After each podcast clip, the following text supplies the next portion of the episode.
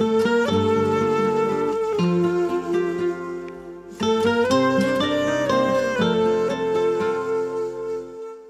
سيدنا رسول الله ماشي مرة مع الصحابة فشافوا جدي ميت أسك.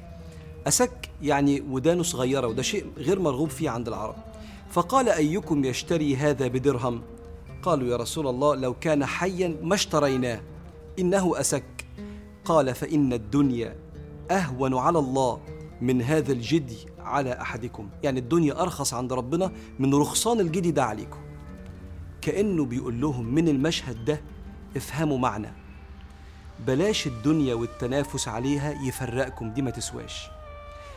بلاش الفلوس والمناصب والجاه يخسركم بعض دي ما تسواش.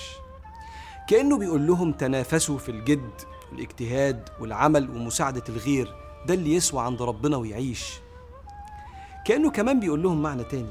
بيقول لهم من مشهد الجدي ده الدنيا مش مقياس رضا ربنا دي ما تسواش عند ربنا. فلو حرمك من بعض عطايا الدنيا ما تزعلش هو مش زعلان منك. ولو أعطاك من عطايا الدنيا برضو ده مش معناه إنه راضي. العبرة بقلبك أنت. شاكر لو ربنا أعطاك بكرمه وصابر لو ربنا منعك بحكمته من الدنيا اللي هي ما تسواش. كل المعاني دي علمها لهم من مشهد بيمروا عليه كل يوم بس هو بيفعل دلوقتي آلة الاعتبار القلب. لأنه هيسيبهم ومش هيفضل عايش معاهم يشاور لهم على كل معنى من وراء الأحداث فقال لهم شغلوا أنتوا قلوبكم وعقولكم عشان تبقى الدنيا بالنسبة لكم مدرسة كبيرة. عشان كده ربنا سبحانه وتعالى عتب علينا وإحنا ماشيين في الدنيا غافلين عن المعاني اللي بنشوفها من وراء الأشياء والأشخاص والأحداث. فيقول ربنا وكأي من آية في السماوات والأرض يمرون عليها وهم عنها معرضون مش مشغلين آلة الاعتبار القلب. وكان الصحابة لما يوصفوا النبي يقولوا كان أكثر نظر النبي نظر الملاحظة. يعني مش بيبص نظر كده عادي كان بيلاحظ المعاني من وراء الأشياء والأحداث.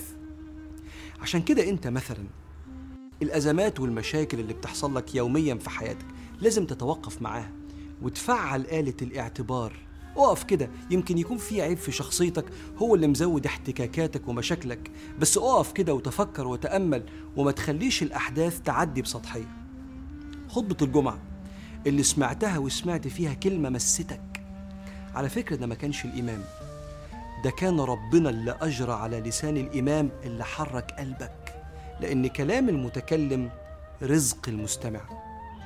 ابن عطاء الله بيقول عشان يفعل آلة الاعتبار عندك يقول الغافل يستيقظ في كل يوم يقول ماذا سأفعل؟ أما العاقل فيستيقظ في كل يوم يقول ماذا سيفعل الله بي؟ فخليك عاقل وفعل آلة الاعتبار. وافتح قلبك لمدرسة الحياة اللي هيعلمك فيها ربك من وراء الأحداث والأشياء والأشخاص. الحواريين أصحاب سيدنا عيسى يسألوه يا روح الله هل على الأرض اليوم أحد مثلك؟ مش مثلك في المقام طبعا لكن مثلك في التفكير؟ قال نعم من كان منطقه ذكرى وصمته فكرى ونظره عبرة فإنه مثلي. ففكر دايما فيما وراء الأشخاص والأشياء والأحداث. فاللهم أيقظ قلوبنا وعلمنا من علومك الشريفة يا أرحم الراحمين.